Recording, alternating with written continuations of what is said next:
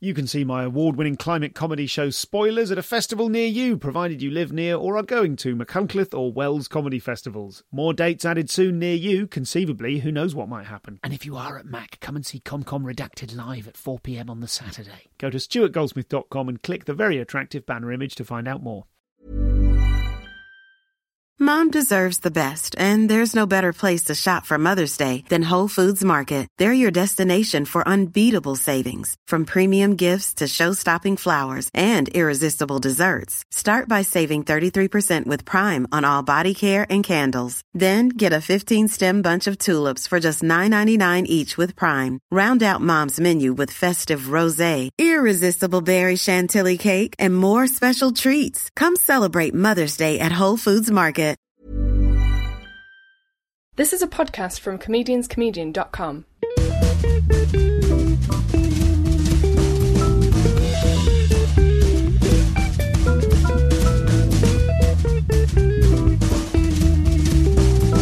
This is the Comedians Comedian podcast.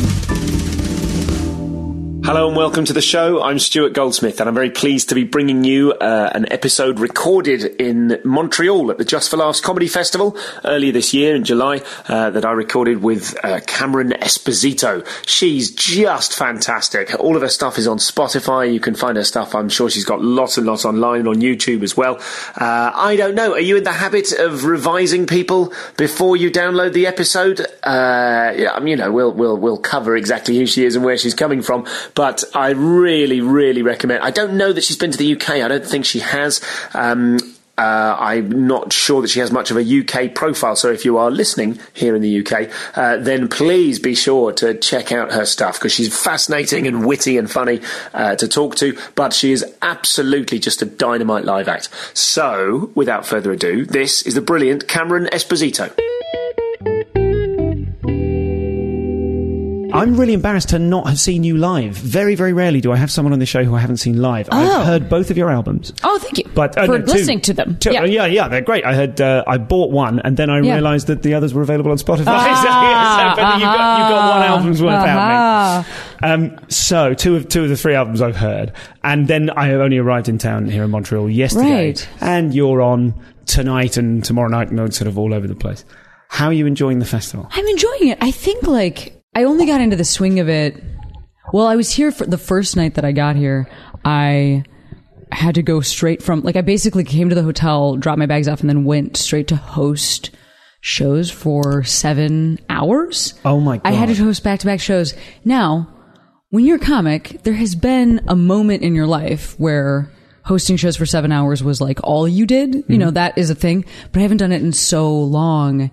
And then after all of that, I had to do a set um on a show where it just like wasn't gonna be my audience, which is fine with me, but again I'm a little bit spoiled because the last yeah, couple okay. of years I've been having more success, and so I've been playing to like I don't I don't even play clubs anymore. I play theaters where the audience is there specifically to see me, and for, to have your first night at a festival like this be straight off the plane, like okay, wor- work out, workhorse it out, yep. And then after that, if you could just like do have like a like a warm set, you know, like at, for people that don't know who you are, it's it's always good to have those moments. I mean, we you know we have them constantly when you're a comic. There's all you're constantly reminded of that you're nothing and that you're everything, and it's it's great. But it was like a tough entry point, you know, yes. Just to be like, oh, yeah, I've been living in this isolated dream world where I get to travel to cities and play to people that know me. That's an unusual thing. It's not how it's always been, obviously. Are you being worked particularly hard at this festival this year? Because it feels like you have a lot of shit going on at the moment. I do have a lot of shit going on. Um, some of it doesn't feel like... So a seven-minute set now feels more difficult than an hour. Okay. You know, so like I'm doing a couple hour-long shows. That is easy because it's like, again, I mean, this is snotty, but it's like people there to see me. I get to do the full hour. Yeah, I get yeah. to stretch. That's such a, that's my wheelhouse now. And, and it's, and going back and like doing a T V taping that's a seven-minute set is yeah. in front of harder. Presumably with a bunch... When I did a T V taping here last year, I didn't know anyone else on the bill. They're all from all over the world. And you just kind of go from, like, thinking you're all that because, hey, I'm at Montreal, to turning up and going, oh, oh, I'm no one. Yes, hello, hello. You everybody. Know, it's funny, though. There, I was asking um, an Australian comic yesterday, and there are... Uh, there, it's, there's so many Americans here that actually I, I know most people. Okay, but it is funny to... introduce somebody who I who I know is internationally very famous, but who people here, like when I was hosting, you're going like, I want you guys to be excited about this, yes. but you don't know who this person is. But in the U K, they are very famous. Yes. And I suppose uh, I saw someone host last night, and there is something very different to the way... I mean, a British host will always say, this next act's amazing, or something yeah, yeah, along yeah. those lines. We don't do that thing of, uh, of reading out everyone's credits. Oh, and, sure. And any time an American comes to the U K and goes, okay, can you tell them I've done this show? The M C will look at them like, you're a piece of shit, my friend. I'm not going to say any of that. But there is that thing here whereby uh, people just big each other up absurdly, like, you know, which is which, uh, absurdly to a Brit. Um, and then I suppose it's almost like the boy who cried wolf when you then go on and go, no, you don't get it. In their home country, this person fills stadiums. Oh, I mean, I didn't say that, but it was Alan Carr that I was yeah, right. introducing. Sure. And so I was just like, I'm so excited to bring this comic to the stage. They're hilarious. Give it up for Alan Carr. And he had a joke in there where he talked about how people give him free things. Yeah, and okay. he had to take a minute and explain to the audience, like, well, see, when I'm... at home, because like it just wouldn't work for a premise yes. unless you understood that he's very famous. Yes, and it was very cute watching a comic try to explain in a humble I'm, I'm way, kind of a like, big deal. Like you don't understand. I get free things all the time because people really care about me. When yep. yes, that's a wonderful so moment to see. How famous are you for the, the predominantly British audience of this? You've you've uh, picked a tiny bit in the U K before. Yes, how famous? That is God. That's such a great question. I would say. I'm a part of the new class of comedians in the States. So, like, there are people now that are nationally names. Um, the class right ahead of me is probably, like, Hannibal Buress is in that. Jen Kirkman is that is yes, in that class because okay. we're friends with each other. Um, and you, you were talking about her earlier. Although also... Yeah, no, I feel like Jen is the class ahead of me. Um, or like Kumail Nanjiani, T J Miller, like these people okay. who are starting to have a lot of television and film success are like the class right above me. Um, but this year I got Variety's uh, ten Comics to Watch okay. here at the festival, which is like an industry award, honestly. It's Variety is the biggest American. Yes, and you're doing that tonight? I, yes. Yeah, yeah. sounds, sounds right. I don't know. I've just been waking up and I look at the next I thing I've I have just to go seen, to. I think yeah. I've just seen the the billboard for it yeah. in the lobby here, and right. I'm just trying to work out by that token who else is in your class. So Ronnie Cheng is well, he kind I don't of in really your... know him, which is weird because okay. he's not. I don't know. It's it's also there's different levels to. I mean, to be real, I think when you're a woman. Different level, you're put in a different level. The, the women that are in that class, it's like Aparna Nancherla. She's amazing. She um, is a late night T V writer, great comic. Lauren Lapkus is in that, is in the class as well. She was, she had a large role in Jurassic World. Like okay. Jurassic World was that's where the, the most. I haven't sic- seen her stand up, but I know she was she like, is, yeah. it's that's like that was like the most successful movie of all time, and she had a large. Role in it. Like yeah. there were moments where it was just her on screen. When you're a woman, you've got to work. You hard have to be, be better and more. You have famous. To be in the largest movie of all time. A a, a large percentage just to be like. One to I don't watch. Know. Maybe she yeah. has a future. Like yeah. she's she's on Orange Is the New Black, which is one of our yeah, most popular shows yeah, in the right. U S and also has this amazing podcast career. It's like that is. It's so funny what it is to be a woman in comedy sometimes because it's like.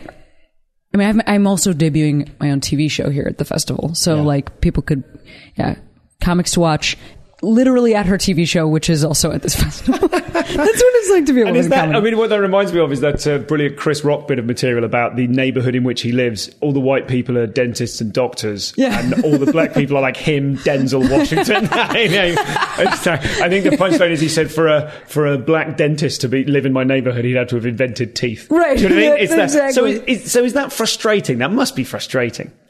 You know what? It really is that... I know why why it is true. It's because this is an industry like any other industry, and there has to be money that people can make off of you. And I think we are just entering... I mean, even though history would prove that you can make money off of female comics, comedians, people with money don't want to take the risks. I mean, but we, you know, we are in the legacy of Lucille Ball. Like, this is not brand new shit, but the idea that you can make money off of women, that women are marketable, I think is still people hold, yeah, people hold out for a while. Like, it's interesting to see the buzz around a twenty-two year old straight white dude comic, and then a Maria Bamford is winning an award at this festival. Maria Bamford, one of the premier comics working today, and her award that she's getting is Breakout Artist. Yes. She... Yes. I it, just bumped into Jackie Casey. She was just telling me about is, the same thing. And you know what? She deserves that award. Actually, it, it does make sense because her show Lady Dynamite came out this year on Netflix. Yep. But for Maria to be considered a breakout artist is like... The award should act... You know, I mean, it should actually be like... Lifetime best, achievement best almost. Comic. Yeah, yeah like yeah. Most amazing comic that all comics respect the most for having yes. the best material. Like, that's what it should say. Yeah, that's interesting. Is is that, do you think, part of um, what makes what makes you your year? That that thing of like, I, I always think of it, something I've said on the on the show before, is that in the U K, when you when you begin, you do all the new act competitions, and that kind of sets your, your year at school. That's how I, I think of it. Yeah, know. yeah. When Classes, you say I think the same way, yeah. Well, I mean, I'm just wondering now, the way you, you've described that, is it to do with how long you've been going, or is it to do with the point at which you become an asset, a marketable asset? Oh, you know, I always... The interesting thing about the States that might be a little bit different than that is, so you don't really start with competitions, right? You start with open mics here. Yep. And it really is like the people that you come up with, you're locked in a class with them forever. And it doesn't really matter, like, who succeeds. Like, you can journey up. And so... Yeah. Some of the people I said that are a class ahead of my, me are good friends of mine and peers. Like, but they'll always be... There's yes. like this deference and respect like you can't here. Overtake Hannibal, no matter how good you get. Yeah, it doesn't matter. Well, I mean, I could sell more tickets than him. I could yep. make more money than him. I don't know when this would happen. And it will always be like, yeah, I could never invite him to open for me. You know yeah, what I mean? Sure. Like, like yeah, if I was playing okay. Madison Square Garden, you know, like maybe, you know yeah, what I mean? Like yeah, that's, yeah. and it's, it is actually something I really love about our job is the fact that it's a trade, like that it's a craft that you work on over years and years. And so, it has this built-in hierarchy that I think is respect-driven. I, I think it's kind of beautiful, actually. There's very few...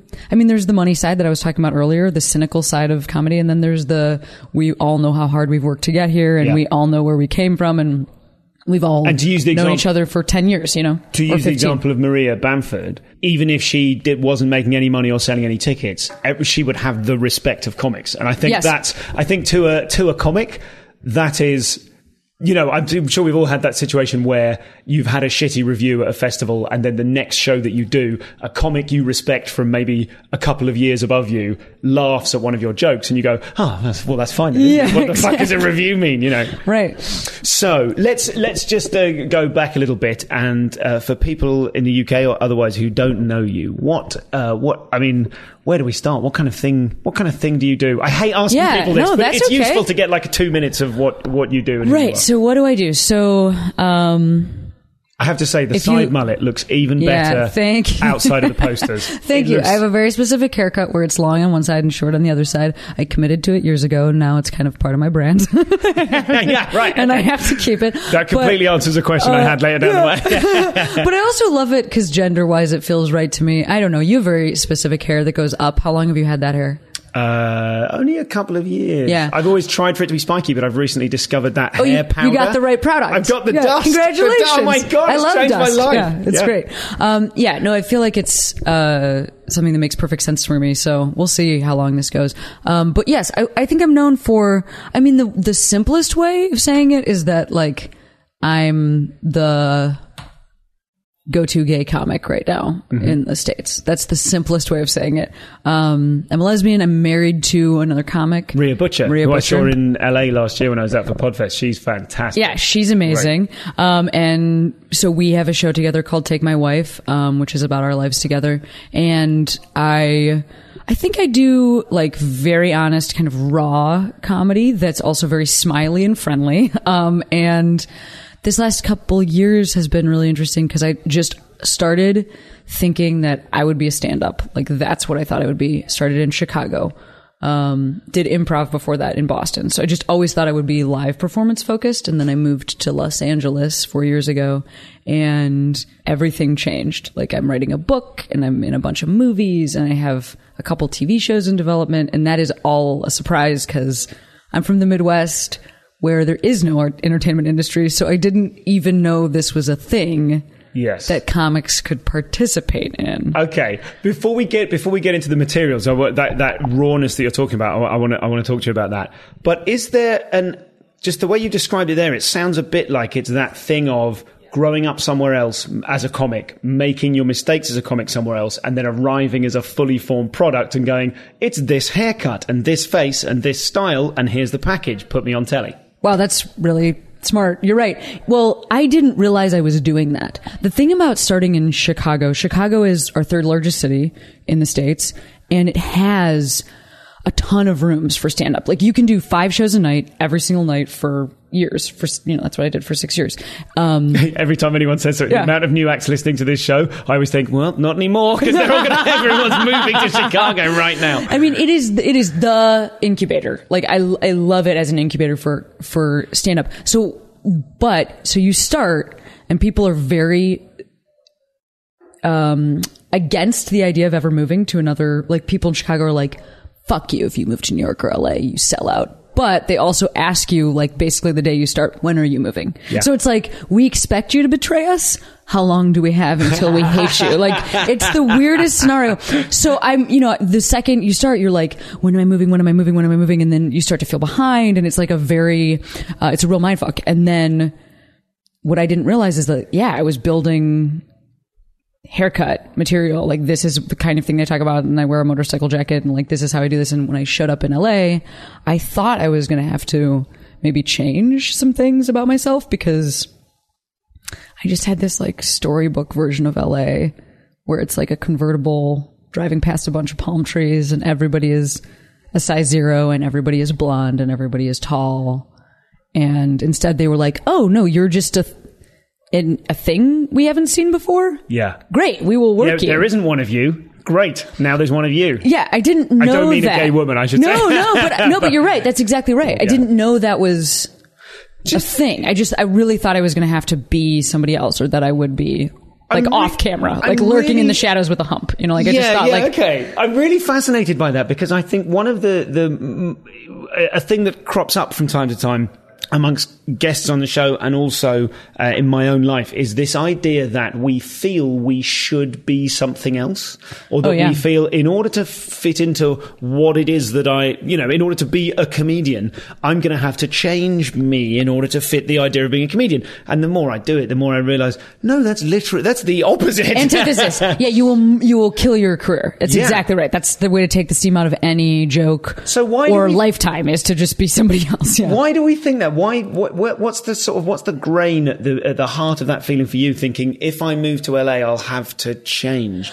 I would love to know what it, what fuels you in thinking that, because I think for me, what fuels me is a miscalculation about why the women that were successful before me were successful. Somebody like Sarah Silverman, she's beautiful, first of all, like traditionally, classically beautiful. But the reason she's successful is because she's a voice that didn't exist ever before. And I think before I came to L A, I, I just forgot like character actors exist. And I forgot like different types of faces exist. And also really things have changed for women just in the four years that I have, you know, have moved. Like Abby and Alana, who have Broad City on Comedy Central, which is like one of the breakout hits. Those women are beautiful. They also do not look like the women that used to be on Comedy Central or that used to be on M T V. Like they have real bodies and they are Jewish. Like they're, you know, like it's like they're, it's, we're living in a different time when a lot of different voices get to speak. So the, the lens has been expanded a little bit. Yes. Where do you think it comes from from you? Cause I, I mean, you're, you have a cute face and you have good hair and you're like a, you know, good looking dude. Where does this come from for you? I'm so curious. I think for me, it's probably like I've, I've got my own kind of personal psychological issues with whether or not I'm allowed to be a comedian. And I think I, I, you know, this is like over the course of my life sort of thing. Of course. And I think, um, I think probably I discovered comedy, saw that there was a thing called comedians, wanted to be one, and was like, oh, I should do the things that they do so that I become one of them. Not realizing, no, completely wrong. Yeah. Yeah, what what they do is they do themselves really well. So yes. yourself really well. But I think, I think psychologically, from my point of view, I've always had a sense that I need to fit in. Like I've got, I joined, I went to a really authoritarian school, which I joined halfway through the second year. So my whole school life was characterized by, I don't know how this works, and I have to, I have to fake that I know how this sure, works. Sure. So I think for me, a really big obstacle in, in the way of my comedy becoming what it can be is me letting go of uh, a, a just, just an immediate, like before I even know I'm feeling it, I'm feeling, oh, I've got to fake this. I've got to fit in somehow so that everyone likes me so that I get on. You know? You know I, no, I don't know if that is I representative at all. No, and, and I don't want to break everything down on like sex lines, but that is very interesting because I actually think that might be one way in which being a female comic is easier because there are so many fewer of us. There's we're, we're such a we're so so much more scarce that when you start.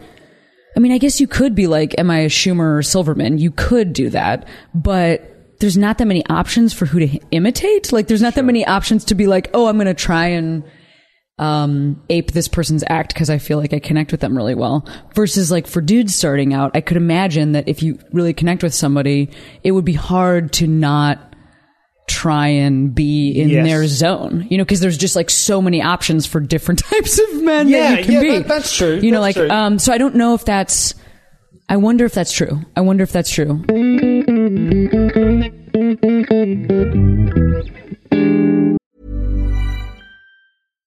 Here's a cool fact. A crocodile can't stick out its tongue. Another cool fact, you can get short-term health insurance for a month or just under a year in some states. UnitedHealthcare short-term insurance plans are designed for people who are between jobs, coming off their parents' plan, or turning a side hustle into a full-time gig. Underwritten by Golden Rule Insurance Company, they offer flexible, budget-friendly coverage with access to a nationwide network of doctors and hospitals. Get more cool facts about UnitedHealthcare short-term plans at U H one dot com. Mom deserves the best, and there's no better place to shop for Mother's Day than Whole Foods Market. They're your destination for unbeatable savings, from premium gifts to show-stopping flowers and irresistible desserts. Start by saving thirty-three percent with Prime on all body care and candles. Then get a fifteen-stem bunch of tulips for just nine ninety-nine each with Prime. Round out Mom's menu with festive rosé, irresistible berry chantilly cake, and more special treats. Come celebrate Mother's Day at Whole Foods Market. So this is Cameron. Absolute pleasure spending time with her. Really, really exciting and funny, and also at a really that really exciting time in her career. I sort of, I, I felt it with John Robbins in the episode last week, for which I, I hope you've uh, to which I hope you've listened. And remember, you can download the extras from that episode at comedianscomedian.com forward slash Robbins. And I'm pleased to report the technology has really been working for once. So I'm uh, I'm really thrilled about that. Lots of great stuff in the extras. But Cameron, I think, uh, in a in a similar way to John, they're both at that sort of at that moment in their careers, and for some people, I think this moment can last a long time, um, where they're not so huge and famous that they're untouchable, and they haven't been interviewed to death, and they haven't kind of started guarding what they say, or, or got tired of talking about themselves. Um, but they've just both got loads and loads to say, and can do so in a very candid way. So I'm r- really appreciative to Cameron uh, and also to her P R Emily for helping me sort this one out. Um, more from Cameron in a second. Um, what do I need to remind you? There's a couple of things, really. I'm about to talk to Tony Law in the next few hours. Tony is coming round, and we are going to talk. We're going to sort of what I'm planning to do is is kind of uh, wipe the slate clean. Uh, you'll remember Tony came on this show years ago um, and was in a bit of a state, and we're going to be talking a little bit about that. And remember, if you're on the Facebook group, you can uh, you can join the Comedians Comedian Facebook group and ask questions via me, vetted. You can suggest questions to be asked. That's, uh, that's a more uh, accurate way of putting it. Um, So uh, I'm going to be putting some of those questions to Tony, and um, I'm so excited. He's just one of my favourite live acts, and he is still, if you're listening to this as it goes out, and then a few days after it goes out, uh, Tony is at the Leicester Square Theatre from the twenty-first to the twenty-ninth of October. So um, do check those out. I'm really looking forward to having him. And yesterday I spoke to Paul Curry. I'm going to be bringing you that one soon. He's very often requested by you via Facebook or on uh, email. Um, and uh, Paul is a really fascinating Uh, one of those kind of anarchic, I think I called him a turbo clown whilst talking to him. That sounds about right. Really exciting stuff as well. So um, lots more episodes to come. Let me just briefly say, yeah, thank you to everyone that signed up for the mailing list in order to get the downloads. Uh, obviously, one of the things you can do is sign up and then immediately uh, sign off, sign out, you know, and, and kind of uh, uh, cancel, unsubscribe, that's the word. Um, only one person did this so far out of, out of the tens of you that have been uh, uh, grabbing that uh, John Robbins extra material. So thank you for that. Um, you really, if you stay subscribed, you're going to have to put up with up to two or even possibly three emails a year. So uh, it, it, it's a big commitment on your part. Um, I wanted to read you a very nice email that I got from someone called Paco B. Garcia. I'm taking that on trust that that's a real name, Paco B. Garcia, because that is a name I would have made up uh, in order to point out how Spanish I was. Um, Paco, thank you for writing. Um, this is a this is a subject that is this is me talking now. This is a subject that is uh, it's not so much that it's dear to my heart. It's becoming it's something I'm becoming increasingly aware of. Email from Paco. I was listening to one of your recent podcasts, and you mentioned that some people had told you that they kind of expected you not to be such a brilliant comedian as you turned out to be. It's a nice way of putting it, Paco. Thank you. I must admit, I used to be one of them. Hello, Paco. What's this? If you're wondering why, the main reason is that I'm not British. Maybe I should just say English. I'm not sure. And I completely believed you when I listened to you being self-deprecating. I just... dot, dot, dot. Believed you. I didn't even watch any clips online, so I had a nice surprise when I saw you live for the first time last year doing a work in progress show during the Phoenix Winter Fringe. A really, really nice surprise. I mean, I'm loving Paco's English at this stage. Um, good, good work. You surprised me again at the Edinburgh Fringe when an hour turned out to be even better. Uh, brackets, although I really enjoyed the longer Jack Reacher routine in the work in progress. Now we're starting to get the measure of the man. God love you, Paco. I also enjoyed the longer Jack Reacher routine that didn't make it to the final show. Um, he says, meanwhile, I'd purchased, of course, and listened to Extra Life and listened to Prince's Uncle Stew, but nothing could prepare me for this year's Compared to What? So, which he presumably uh, uh, saw... and in Edinburgh. So you're not fooling me anymore. He says you're an amazing comedian and also a fascinating case for the comedy scholar. Now, this is... It's very kind of you, Paco. Um, the thing, the thing I wanted to mention is that I think I've been overdoing the self-deprecation, guys. Like, I talk to some of my favourite comics, and I talk to them in a kind of a, oh, you you guys are amazing. Uh, do you ever feel, like, worried? And, and you know what I mean? You know, the, so the, the lines of, of inquiry I often take are, I sometimes feel small and pathetic. Do you? And I just worry that over two hundred and something hours of... Uh, of internet broadcasting. Some of you, uh, like Paco, bless you, are just kind of taking it at face value. Let me state for the record, I'm pretty good at comedy. That's the most, that's the most I could do. I'm pretty good. At the last minute, I was going to say, I'm great at this. Um, I, it's, it's too, I'm too English. I'm too self-deprecating. You don't get this with American acts. You don't get this with Canadians. No, no, no. They steam in, full steam ahead. I'm great, check this out. I've got to try and be a bit more like that. It would be a terrible shame to think that uh, maybe certain opportunities hadn't come my way because I'd been busy being nice about my own perceived ability. Um Anyway, the point is, in uh, in just a few days, I suppose, two weeks from now, uh, we are going to be releasing the... No, one week from now. Good God. Uh, we're going to be uh, releasing the spring tour dates. And guys, I recognised last year that the challenge of of marketing my, my tour, which is Compared to What, the show I took to Edinburgh, something like eight four-star reviews, but you know I don't believe in reviews. They don't count. I'm just saying that some people had opinions that you might agree with. More importantly, lots of really happy punters and and uh there's not a derogatory term, punter, you know, people. Um, and podcast fans came to see the show, really, really enjoyed it. I hope you will come and see me too when I'm on tour all over Britain. Um, and uh, I just would like you all to... I realise that the challenge last year is in is in converting you from people who, like Paco, are thinking, well, you know, he's he's he's a really good interviewer, self-deprecating guy, probably... What, what did someone say in an email a couple of weeks ago? Oh, it's... You know, I... I what did they... They said something like, um, the interviews are so good, I assumed that they were your main thing and comedy was a bit of a sideline. It's bloody not! I mean, yes, thank you. I'm glad you listened to the interviews and I enjoy doing them enormously. But look... Guys, I'm good. Today marks a turning point. No longer am I going to say, yeah, you should come and check me out. I'm quite good. From now on, I'm going to say, you should come and check me out. I'm pretty good. How's that? Is that enough? Is that enough of a change? Um, I hope you'll uh, keep your eyes peeled. Follow at ComCom Pod, uh, and you can go to the website, comedians comedian dot com. Uh, and you can join my own Facebook fan page. This has been the subject of much debate recently in my own head. That's not a debate, is it? Monobate.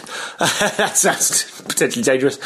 Um, uh, as to whether Facebook fan pages do anything, I've got like nineteen hundred fans on Facebook, but I post a thing as a little experiment and literally two people watch it. So you go, oh, right, they're actually, Facebook are doing so, they're sort of funneling this such that only... a percentage of the actual listed fans ever see it, or it ever, you know, there's that mysterious thing of reach. We can offer you reach of a thousand people, two views. So there's, uh, you could join that if you like, although I'm, I'm sort of, I, I might kind of make that defunct. Far more useful to me and to you, I think, is that you join the Comedians Comedian Facebook group, which has just cracked four thousand members, which we're very excited about. Um, although I think we went, back, we, went, we went back down to three nine nine nine because I had to punt someone for being rude. It's a benevolent dictatorship. It's a dictatorship nonetheless. Um, so join that. That's a much more kind of engaged way of doing things. And I, I'm fairly sure that if I post something there, lots of people get to see it. So all of which is simply to say, in a week from now, the twenty-first of October, I am going to be making known the tour dates. I've yet to build the web page. I would imagine it's going to be tour underscore two thousand seventeen. Check that. If it isn't there, maybe it's just tour and I'll update that. Yeah, it would make more sense, wouldn't it, if it was comedians comedian dot com forward slash tour and I just took off last year's stuff and put on this year's stuff. Let's call that the plan. So um, go to comedians comedian dot com tour from the twenty-first of October onwards and you can come and see me live. It's a banging show, man. It's really pretty good. Pretty good, man. So I'll talk to you more after the episode. So before we go back uh, into the, the rest of this interview with the brilliant Cameron Esposito, thank you to those of you who've donated. Please continue to do so. If you're someone that thinks, I really must get round to it, please get round to it. It makes all the difference. I wouldn't have been able to go to the L A Podfest recently and interview Tim Minchin and get that lovely episode out of there if it weren't for your donations. That was entirely listener funded. That whole trip, all my travel, my uh, homestays, my, my everything. Thank you uh, once again to uh, Anastasia and John for having me over for some part of that trip. Um, but uh, a lot of the rest of it I had to pay top dollar for, and uh, that was all listener funded. I can't do it without you, um, and I can't spend the time that I spend on the podcast uh, without your help. So if you would like to make a recurring subscription, uh, you can pay one, two, five or ten pounds a month to this podcast. And if you're someone that thinks, I must get round to it, please do get round to it. Okay, that'll do for now. Let's get back to Cameron Esposito.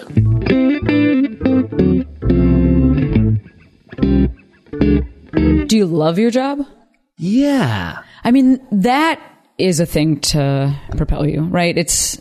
I mean, oh, I'm actually absolutely. lucky. I, I'm out there because I love doing it and I enjoy it and it's fun and I love people and I love performing and I love them laughing. Yeah. I'm not doing it because I want revenge for my right. childhood. I'm not doing it because I mean, I, away from I something. Get to have both. So yeah, I know, right? Your, I mean, I'm sorry. I, I, but I do think so. It's, so there's the physical chemical addiction that you're experiencing, the love that you have for it, but then also literally when we get on stage, our bodies pump drugs that our bodies make. I mean, we we are full with adrenaline in a way that is, I think, physically addictive and requires like decompressing over hours after shows. I mean, it's a, it's almost an athletic endeavor, you know, the same as like, I think about like swimming where it's like you have to perform from, it's not football or whatever, or it's not like soccer. It's like, uh, which are the same thing in where you're from. Uh, we know, um, we know the difference between those two. Um, but it's like you're supposed to perform exactly like this for exactly this amount of time, and you you're trying to get into that zone. Like the physical sport of it is really fun, I think, and something you can really love, even if you don't have another thing that you need to do. Yes. And luckily, yeah. I have another thing that I get to do, which I'm so sorry that you don't. Well, I, I mean, there's lots of different ways we can pursue this idea. Yeah. I, one of the things I, I really enjoy about your show is that, your shows, your act, um, is that you are, in a way, and I mentioned Jackie Cation earlier on. Do you know Jackie? Of course, yeah. Okay, so one of the qualities I think Jackie has, and you share it in a very, very different kind of way. Oh, this is great, because Jackie, I love her. She's so, so great. I'm, any comparison, okay. I can't wait. You are the hero of the underdog, right? You're heroic. And when you on stage, you there's some lovely lines in, I think, your second album, where you're just like, because I have an amazing voice. You know, it's like, you're like you, you proudly stand there and go, I am fantastic. And we know from the text of your show, we know that, you know, you had to wear an eye patch for, was it eight years when you were a kid? Yes. So, yes. You know, there's a lot of, you know, there's like, there's hardship. There's, there's not knowing you were gay,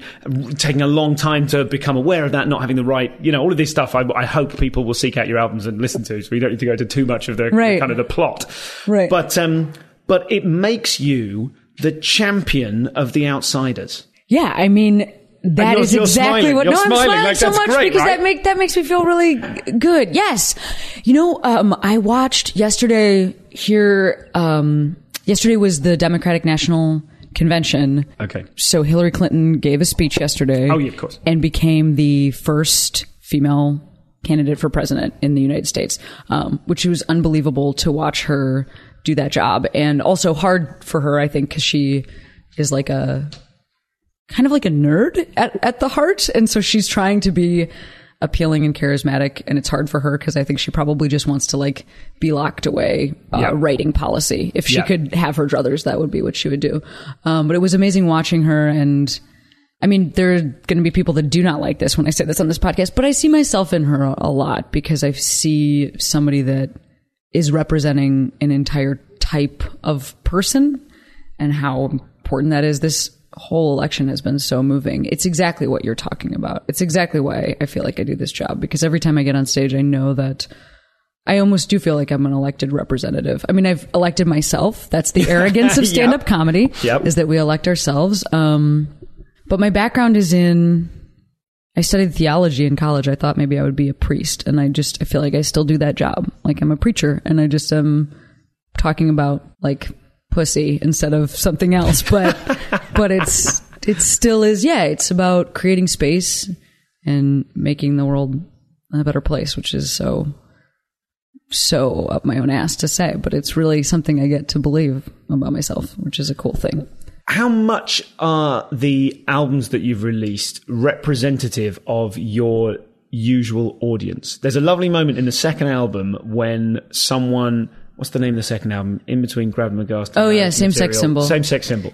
So there's a lovely moment where a guy heckles and there's this magical thing of like the room just goes off and you go, oh, he has no idea how many militant lesbians are crawling yeah. over people to get to him. Um, there are, there's, there's a lot of uh, big, big laughs in your albums. There's a lot of cheering and there's a lot of applause, like we agree with you applause. Isn't that bizarre? That is like what I, that's what I'm saying about the preacher thing, is that that is kind of what's evolved. I think it's almost a new type of comic where, I mean, obviously I'm trying to make jokes and I think there, there are laughs, but yeah, there, it's like a political speech almost where I'm yes. like, and we deserve it, you know, and then people yes. go like, we feel heard. Um, How is that as a comic to deal with? Because presumably what you're going for, Uh, yes. Specifically, you're going for laughs. You don't want everyone to agree with you.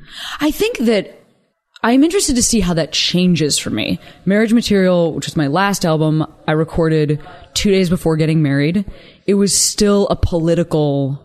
My my my comic my comedy has been political because it's had to be. You know, like I started. I got my first job as an improviser. Um, the same week that marriage equality was legalized in the state that I lived in. I lived okay. in Massachusetts. It was the first state in the country to legalize marriage equality. I, the entire time I've been doing comedy, we've been trying to figure out whether or not gays are okay in this country. And so, and especially, I don't know what it's like in the U K, but in the States, um, every comic has had gay jokes. Like straight dude comics have gotten up and been like, talking about dog marriage. I mean, the stuff that I've had to, even as allies, they've been framing it the wrong way. It's like people saying, you and me, you, the audience, and me, the comic, we agree gay people should have rights, right? Like, not that they're in the room, not that they're around, but like, we agree gay people should have yes, rights. Yes, that's interesting. I want to be like, we're here, you know, like, yeah. And so I have felt this enormous responsibility to speak on my own behalf, because if I don't say something as a person who actually would be impacted by this, it is literally an issue of my rights and my safety and like my financial future, because now I have a wife and we get to file our taxes together. And it's bizarre to go on stage as a comic and have to be like, I think I should, here's how I think tax law should be changed. Yes. That is no longer the case. That whole chapter of my life ended. You know, same sex symbol came out as more and more states were legalizing marriage equality. I was like the only comic to be recording an album right before getting married and talking about how this mm. is a brand new thing, you know, within the first year of marriage equality in the States. And now it's just different. It just kind of went away. And not that like rights are solved, but I'm very curious if what happens next in my career now that I don't have to yell at people so much. Is, did you find when you were performing to crowds which had a lot of women, a lot of gay women in them, crowds of whom you were a champion, and then you had to bridge into material that wasn't about growing up gay, dealing with it, you know, stuff that actually, material that was kind of, I don't want to say generic, but not as specifically targeted. Did you feel a difference in the energy in your audiences when they're practically on their feet going, you fucking tell it, and then you're like going, and now some stuff about marshmallows? Do you know what I mean? Was I like mean a- this is all a new thing for me. You know, I, I started in mainstream rooms. By that I mean like not gay clubs or not like on a gay circuit. That used to exist in the eighties in the States. There were like, you know, rooms that were just for gay comics, and then by the time I was doing stand-up that was not a thing. So the idea that there would be women with side mullets like screaming in the audience is still very bizarre to me, because okay. it's not, I have always been a person that was on a lineup, usually like oftentimes the only woman, usually the only gay person. And I'm talking to an audience of mostly dudes, because mostly dudes see, see stand up. Um, I mean, I used to open for Anthony. I opened for Anthony in like more than forty cities, Anthony Jeselnik. So it would be his audience, his audience of like dudes with giant muscles. And then I yeah. would come out and be like, here's what I think, here's what I think about my rights, you know? And that is, to me, something that actually feels really comfortable, is like fighting against the tide. So it is odd now to have people show up and be like, yeah, like it's yeah. almost like too helpful. Well, or I, in Canada where, where I'm like, ah, you know, like I, a couple years ago I came and did Just for Laughs and was like, we deserve the right to be married, you know, like, cause it wasn't legal yet. And people up here were like, what I don't what are you talking about? Because gay because gay people have been able to get married here for so many yeah. years. Maybe calm down. Yeah, exactly. They were like, yeah. relax. Yeah. I was I was talking to Hari Kondabolu on the show, who, when he recorded his first album, it was just after a big political event, like yes. just down that street. Yes. And uh Yeah, I'm, I know vaguely what it was, but I don't want to, I'm calling it a big political event because I don't want to misquote exactly what it was that happened. But obviously he's very, very political. And um, we, we talked on the show about it's almost a bit difficult when they're so busy agreeing with you. Yeah, absolutely. Oh, and I mean, like, if you're a, I mean, I'm very much fueled by, it's that thing you were talking about earlier. Like, I have a real sh- we'll show them attitude, you know, like that's been my whole life. And I want to like gently show people. I'm not like, we'll show them like, fuck you. I'm not the, I'm not, I don't want to like show up at the high school reunion and like drop Carrie blood all over the place. I want to like show up at the high school reunion and be like, wasn't I right about it? You yeah, know? And yeah, so, right, right. uh, it's, yeah, I mean, it's, it's definitely hard to have people on your side when yes. you're not used to that. Yes. So opening for Anthony, yeah. did you experience, or not necessarily those gigs, but working to clubs, straight clubs, yeah. muscle-bound guys in them?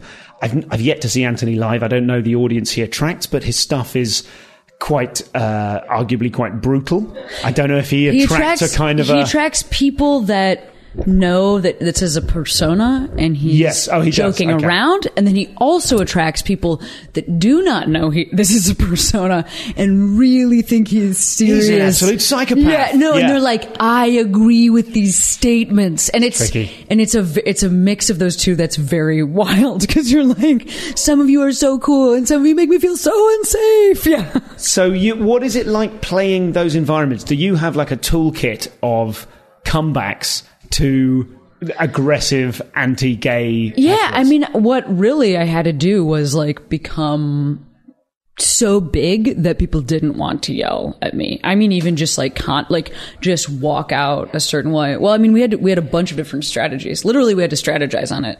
Um, he would introduce me over a god mic. Like he would, it would be his voice, okay, saying like, "Ladies and gentlemen, thanks for coming to see Anthony Jeselnik. Like, here's, you know, his opener."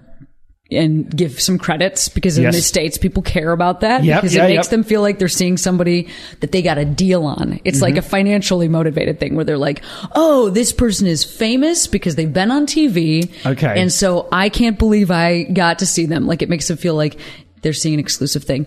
Um, and then I would come out and I would usually say something about what Anthony and I had done that day. Like we had ah, lunch. That we is walked very around clever. Yes. We're because, friends, right? I'm yes. the guy you love. Yeah. He thinks I'm great. Yes. Yeah. Because when we first started touring together, people would think that the theater had booked me oh, as a way of getting in between them and Anthony. Like yes. I, I really did get like how long shouted did it take down. You didn't realize that people thought uh, that because that's the like sort of a thing couple weeks. Complete. No one would ever do that in yeah. stand up, but of course, yeah. punters don't know that. Right, right, right. Yeah, and also, I mean, I think especially because he wanted somebody to open for him who wouldn't burn any of his material. Like he wanted somebody that was such a counterpoint. Yeah, of course. But it, for an audience to understand that is a little bit above their pay grade as just an audience. Like you know, they think that it should be the exact same guy that opens yes. from him. Hey, even, yeah, yeah, right, right, right, right. Even though that's actually, that's like the worst thing that you could ever do for yourself as a comic is to book somebody that also does one-liners that yeah. are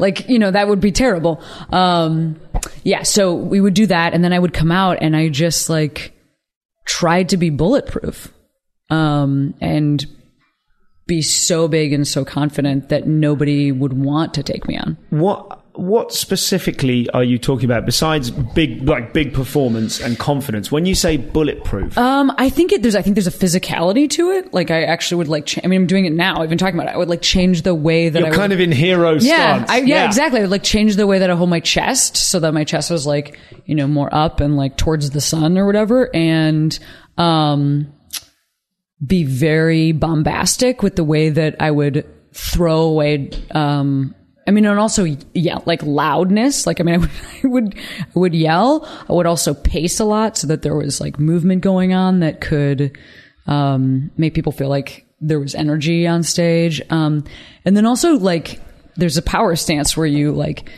like doing something like putting an arm behind your back while you hold the microphones. It's, it's very much like, I think chest, I think exposing your chest. It's such a, it's the, vul, it's the most vulnerable. Like if you got a heart shot. Yeah. Besides our heads. Yeah. If you got a heart shot, you would die. So I think if you show people that you would, it's like a dog that's exposing its belly because it like trusts you. It's like the opposite of that. It's like, yes. I'm exposing my chest because um, I'm not I don't think you can, you sh- yeah, because I don't think shot. You can yeah. hurt me. Okay. Um, yeah, it's like the opposite of a bulletproof and did vest. You, did you need to do anything to the material? Did it shape your material working in that environment? I didn't do, the only thing I would sometimes do was just get rowdier, like get get stronger.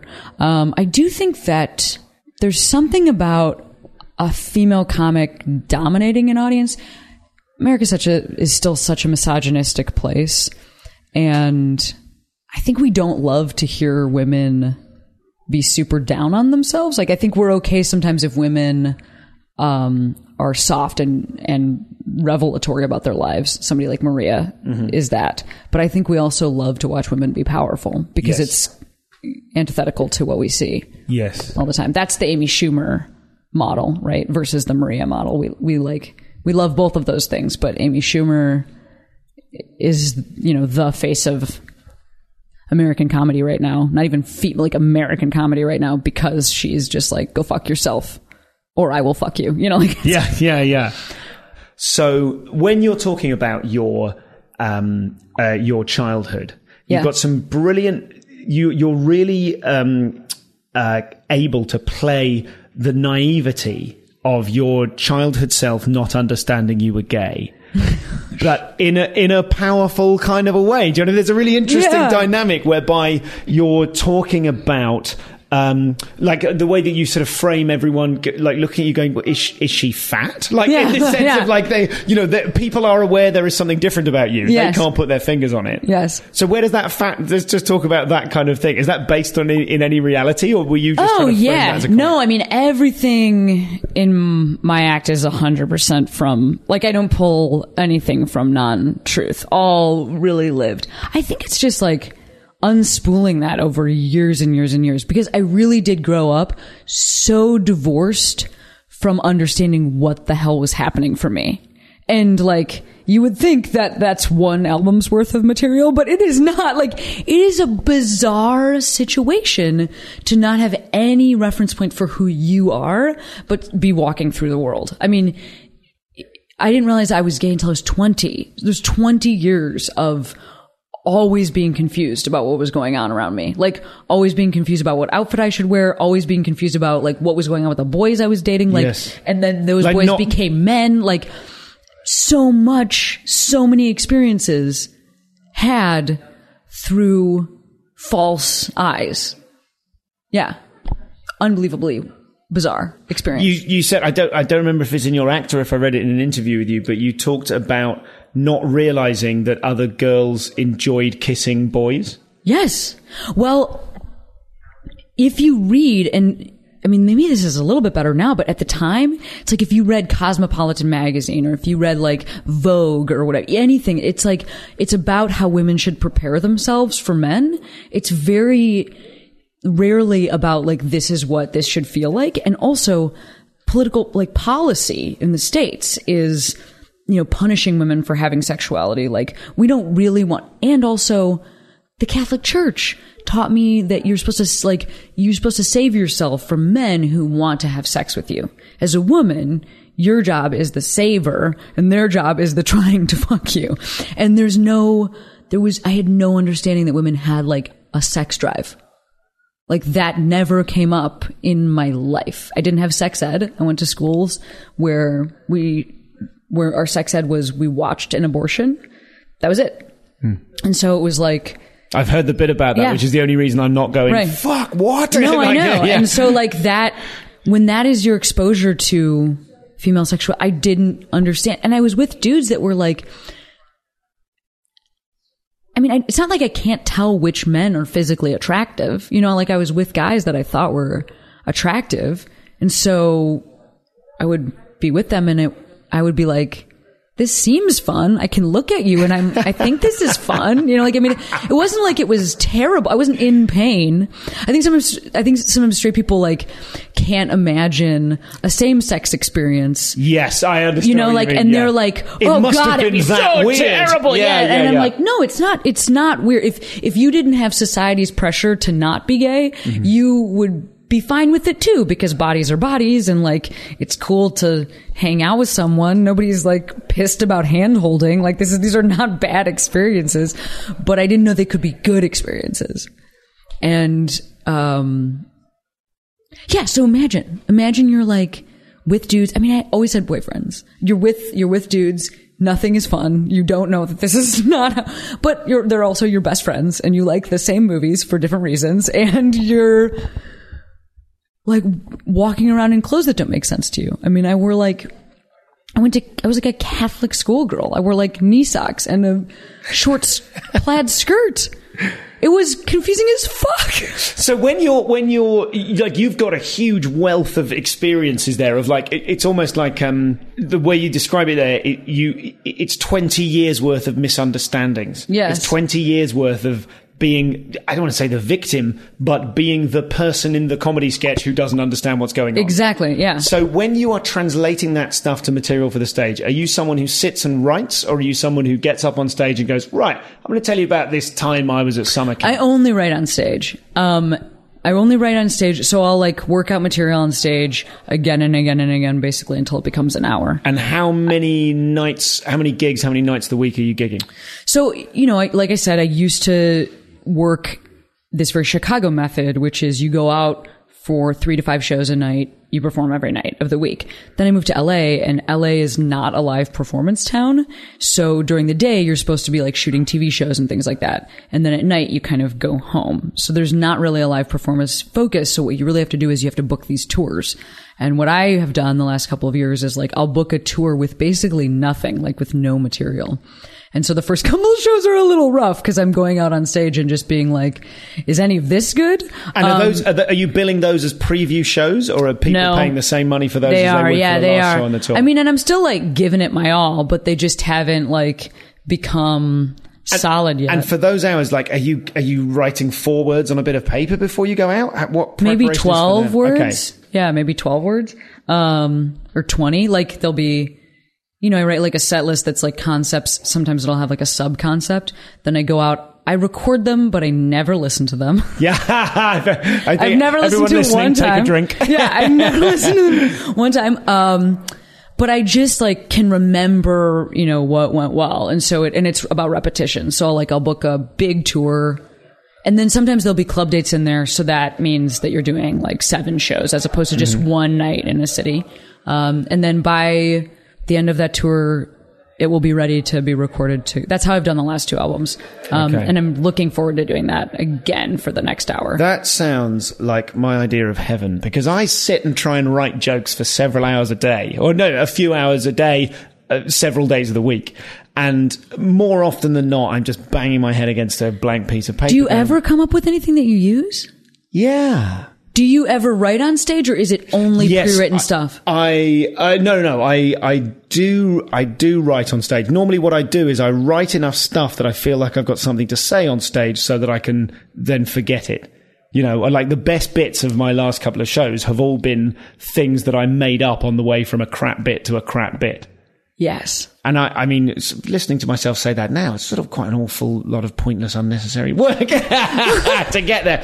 But equally, I, I'm not in a position where I can, in terms of stage time, I can't gig three times a night every night of the week. Sure. And that to me sounds really kind of like, even if I did, would I do that? I'm gonna, I'm gonna have to remember that this is, I'm doing my classic thing of going, I want to be more like this person. But I certainly, I, I'm really, I tell you where I am in the moment of the year. I take a show to the Edinburgh Festival next week. What I would love here is to have three ten minute sets a night, sets a night. And you'll do that how many times? Like twenty-seven times or something like that? How many times? At Edinburgh, do, yes, yes. Like twenty-six, twenty-seven, yeah.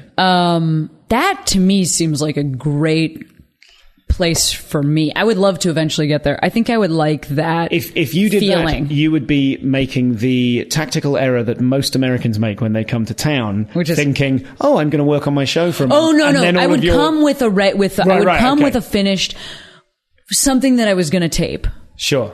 Because the other thing is that, you know, so I'll work through a tour, and then you just you can't go back to those markets, and so basically it's like you have to tape the thing that you make at the end of your tour, because mm. there's not like, you can't go back to Madison, Wisconsin. You can't go back to New York and resell those tickets, because you're burning through tickets when you're doing the type of touring that I'm talking about. You have to, we have to wait like twelve to eighteen months between mm-hmm. markets. So you have to save your markets, and then you have to go to smaller, you have to go to like bigger markets, smaller markets. And basically there's like first tier markets, second tier markets. And then there's markets that are maybe not um, easy to play because you'll because the effort is for very small money, just yeah. because of the crowds that you can bring in. So something like that, where it was like at the end of a did a tour, went to Edinburgh, got to do twenty-seven more sets with that show, and then tape it. Like that would be amazing, yes. because you're.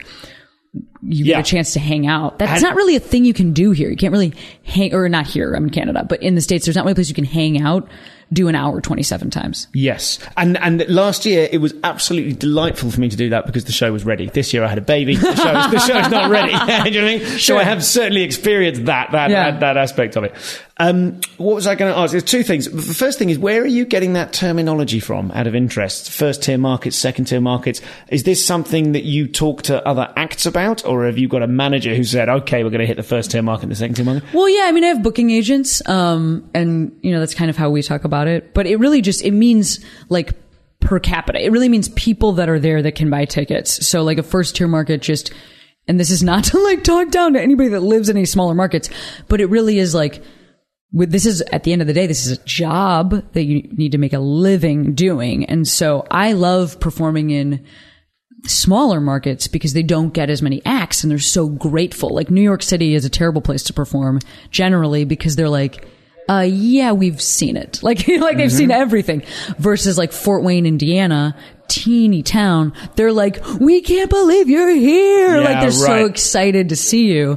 So you have to weigh like, I'll play these cities and I'll make this much money. And then that will make it okay that I played this city and made this much money. And at the end of the day, I can still like justify to myself how horrible it is to put your body through that much travel. Yeah, because your body true. is broken. Yeah. I mean, you in the U K, but it turns out you have a tiny... tiny yeah, I, I consider myself... Tiny surface area. I do too much travel. Oh, it's so boring. It's so isolating. And I and then I kind of think I should check my U K privilege on that yeah. one. In terms I of mean, how it's such a, such a huge fucking country. Same thing with, like, you know, yeah, Aussie comics. It's like, you're... you're just, but even there, the cities are spread out, but there's not, like, that many markets between the cities. This, you could you can travel forever. You can travel for the rest of your life yeah, in the I remember, U S. I remember hearing that um, uh, Stephen Wright, when he first did I Have a Pony, he basically then toured colleges for twenty years. Yes. That's like, I mean, I don't know the veracity of that, but that I, I that was a big kind of, my mind kind of got a bit peeled back and I went, oh God, yeah, because you don't need to go back anywhere. No. So you can just keep going. I love your material on periods. Oh, yes. I love it so much. Oh, yes. And it's so yes. good. The strawberry, the Wolverine line. It's such good stuff. And you are one of a handful of female comics I've seen do material about periods on stage. Yes. And it, I feel like it's coming back. Yes. But there is a, there's a thing you, like, and, and for me, it's like, oh, the, the women doing it at the moment are the women who are going, hey, what's this bullshit rule that says I'm not allowed to talk about my body? Yeah. And I just wanted to talk to you about that because I think there's something you said on the album. You you said, uh, you know, women are encouraged not to talk about it because it's hack. And I thought, I thought, reading between the lines, I thought, that's interesting, isn't it? I just heard that assumption that it would be hack. That's, that's men body shaming women, isn't it? To say yeah. it's a, it's not hack. Well... I, you're right. I mean, I don't actually know that many comics that have this. I don't know where this is from. Like, maybe this is well, from a generation that we were not a part of. Like, maybe that's what it is. Maybe in the eighties, this is something was, that was happening. But are there I've lots not of, seen Are there it. lots of recordings? I don't remember like, you know, this. The, the period yeah, tapes. It, no, of like it, it does feel like, and if that's true, like, let's say that that's true, and women used to talk about their periods. The number of times that I have seen a dude mime jerking off. Yep, using the microphone. Using the microphone. Yeah, yeah. And here's the other thing.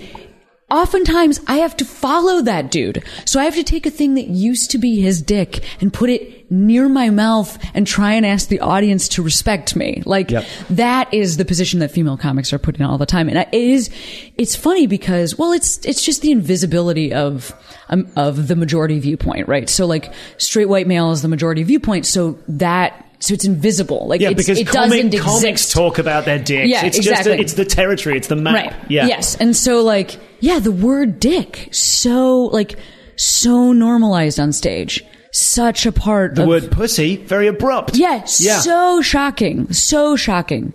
Or even, like, I mean, I guess, like, I guess people don't really use the word penis, but, like, vagina, like, saying that on stage. It's like, it's like the audience was like, should we actually leave now? Like, we don't even know, you know, it's...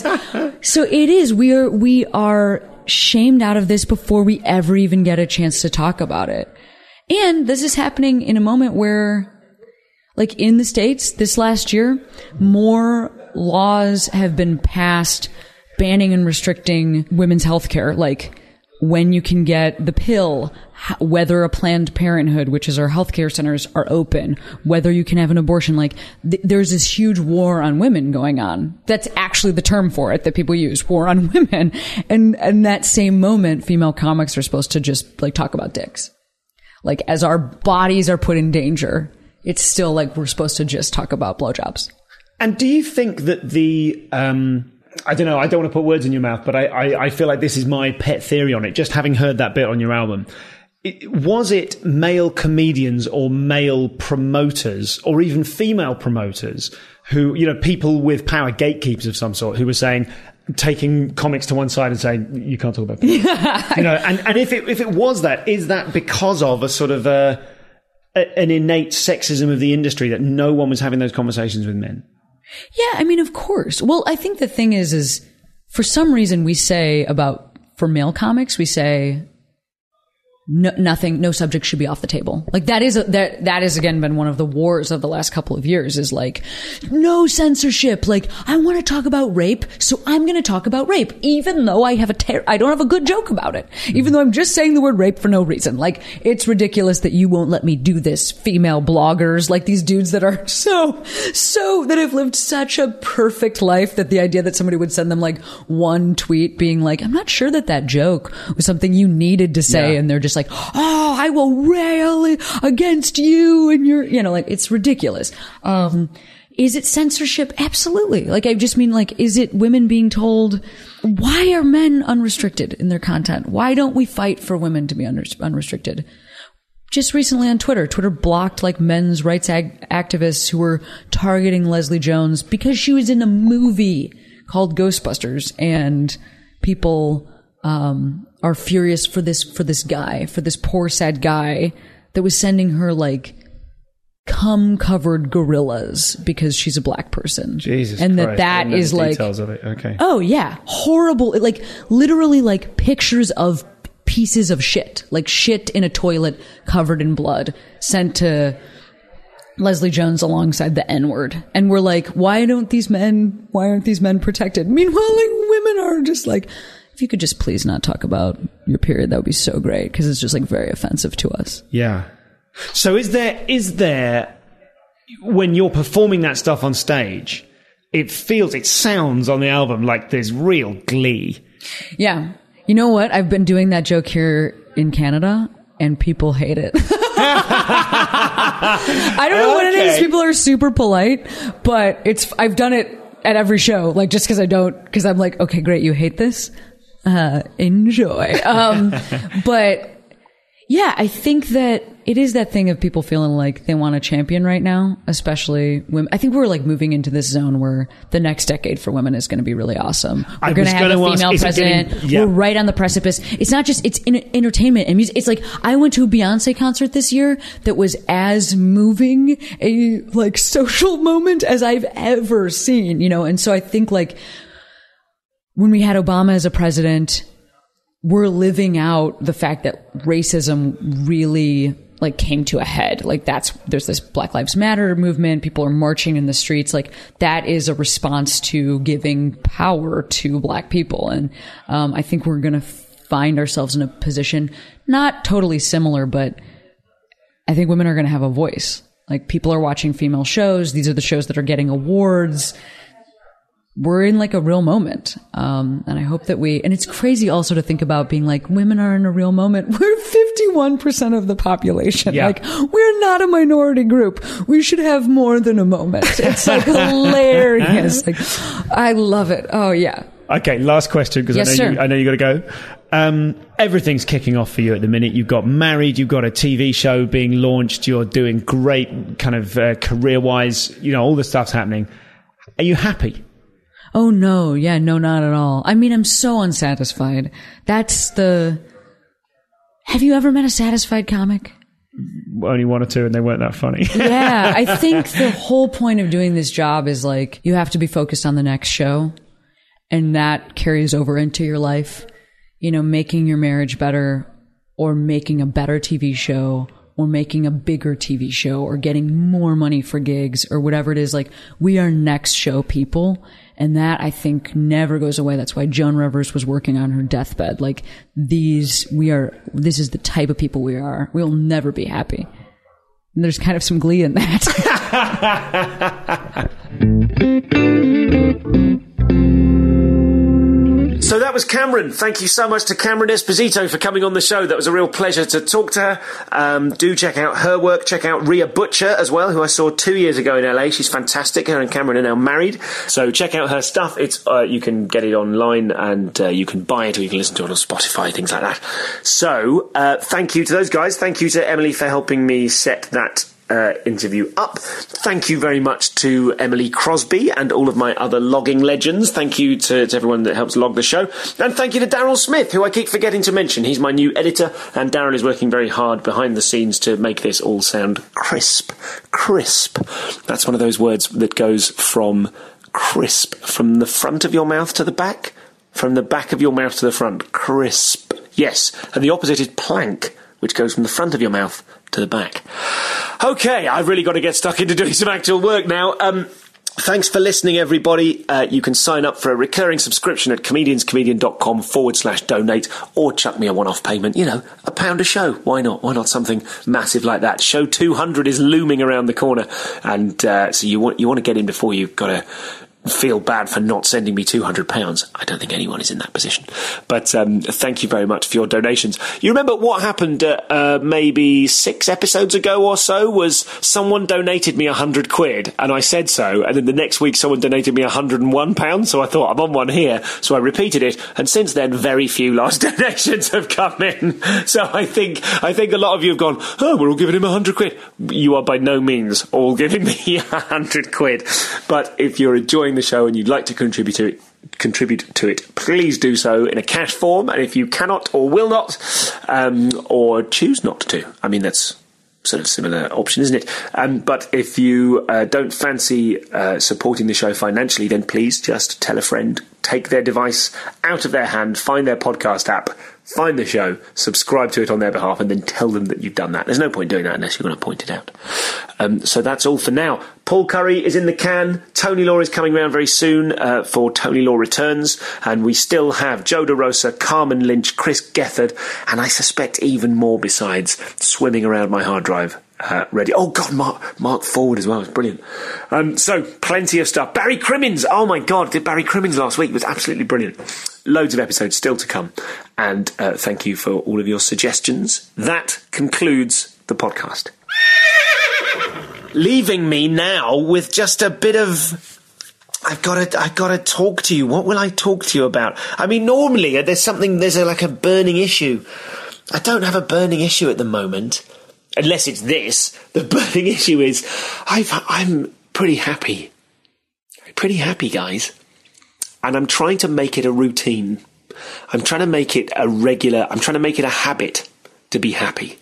You know, you can just get in the habit of saying, oh, you know, oh, I'm not so bad. You know, you know that thing. You are, you are someone. Someone says, someone says, uh, "Oh, how you doing?" And you go, "Yeah, yeah, not, not so bad." Or worse, your instinct is to go, "Yeah." My instinct, I mean, is to go, "Oh, knackered. Oh, oh life's so tough." Do you know what I mean? it, it's nuts because I am so much happier now than I've ever been. In no small part, thanks to the arrival of the Boutros, who now, nearly nine months in, is just filling my heart up with joy. It's so, and it's lovely to share that with you after a rocky couple of months at the beginning. It wasn't rocky. I don't mean it was rocky, but, you know, I've talked before on the podcast about how abrupt the change in your life is when you have a baby. And particularly for me, someone who was sort of desperately, desperately wanted a kid, to kind of have the sharp end, the reality of going life is very different now. And in those first few months when, you know, you can't communicate, You you don't get anything from your baby. How needy am I that I would need something from my baby? But I'm pleased to say that is all over. And although the challenges continue to be rich and invigorating, he is just made of joy. He's just... He... I honestly could not articulate what it feels like to see him look at some fairy lights and burst out laughing. It just makes me want to... I don't know. Makes me want to what? I mean, eat him, certainly. I've tried to avoid doing that. Um, it kind of makes me want to never leave the house again.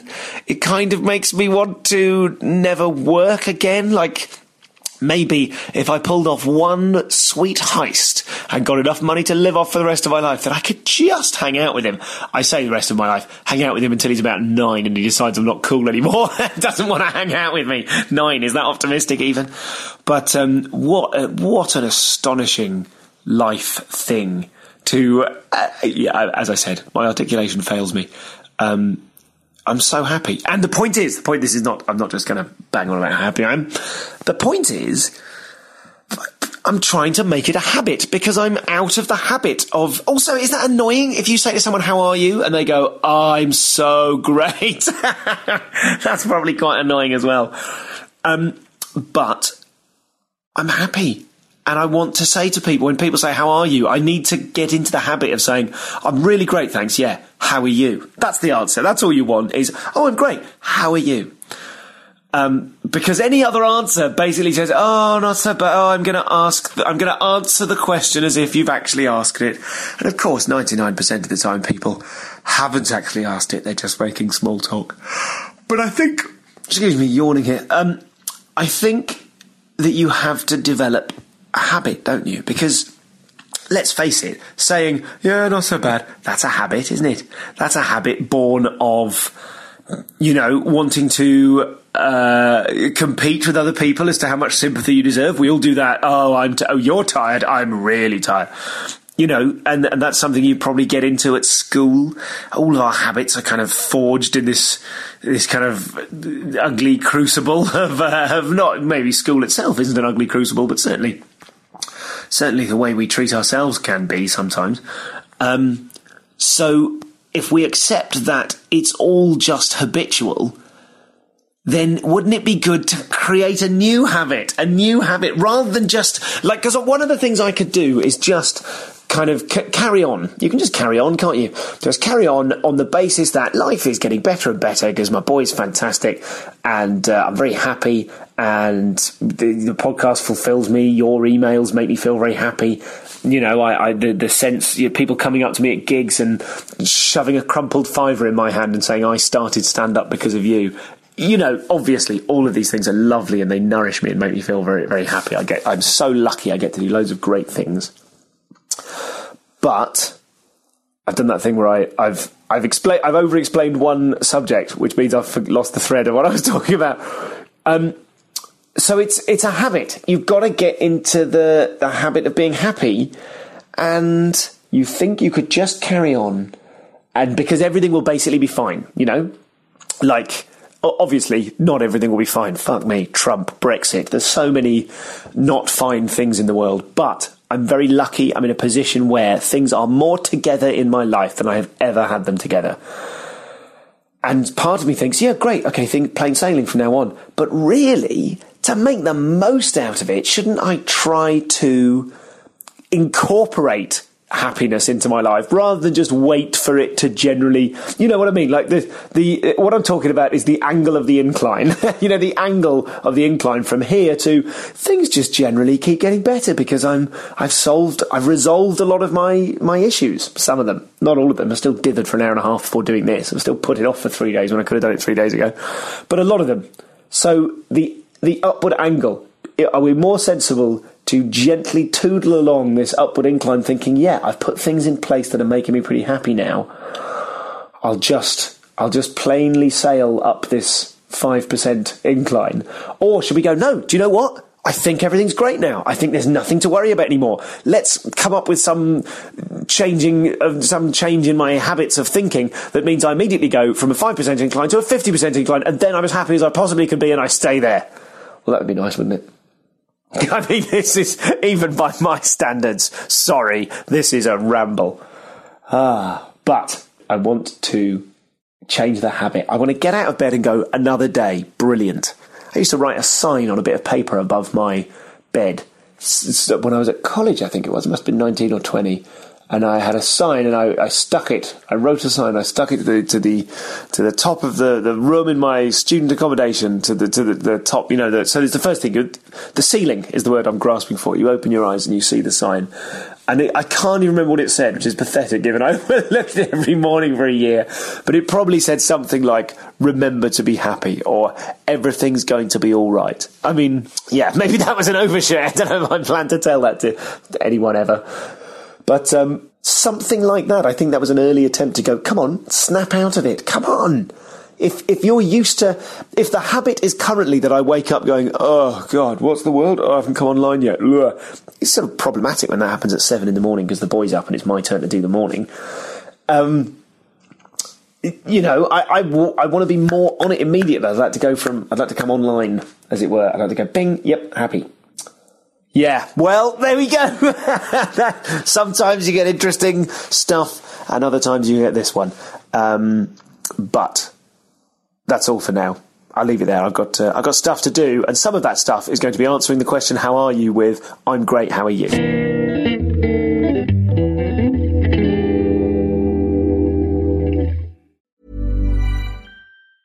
Mom deserves the best, and there's no better place to shop for Mother's Day than Whole Foods Market. They're your destination for unbeatable savings, from premium gifts to show-stopping flowers and irresistible desserts. Start by saving thirty-three percent with Prime on all body care and candles. Then get a fifteen-stem bunch of tulips for just nine ninety-nine each with Prime. Round out Mom's menu with festive rosé, irresistible berry chantilly cake, and more special treats. Come celebrate Mother's Day at Whole Foods Market.